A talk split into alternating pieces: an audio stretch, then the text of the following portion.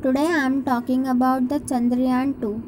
Chandrayaan 2 is the second lunar exploration mission developed by the Indian Space Research Organization after Chandrayaan 1. It consists of a orbiter, the Vikram lander and the Pragyan rover, all of which were developed in India.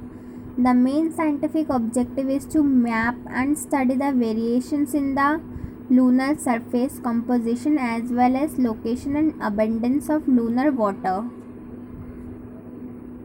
The mission was launched on its course to the moon from the second launch pad at Satish Dhawan Space Center on 22nd July 2019 at 2 pm by a geosynchronous satellite launch vehicle Mark III.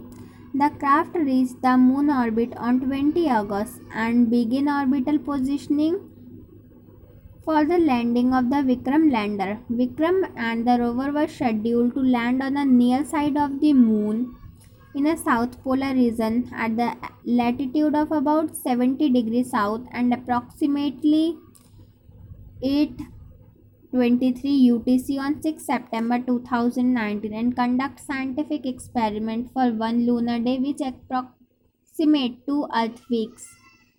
However, the lander deviated from its intended trajectory starting at 2.1 km altitude and had lost communication when touchdown confirmation was accepted.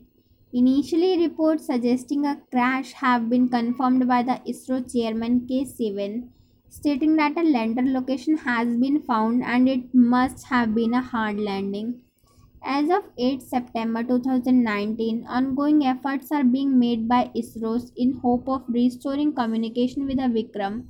Both ISRO and NASA are in the process of trying to restore communication through their respective deep space network.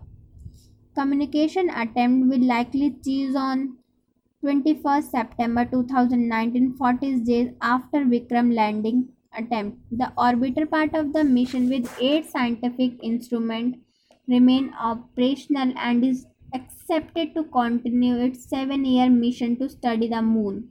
On 12 November 2007, representative of the Russian Federal Space Agency and the ISRO signed an agreement for the two agencies to work together on the Chandrayaan 2 project. ISRO would have been the prime responsibility for the orbiter and the rover, while Roscosmos was to provide the lander. The Indian government approved the mission in the meeting of the Union Cabinet held on 18 September 2008 and chaired by the Prime Minister Manmohan Singh.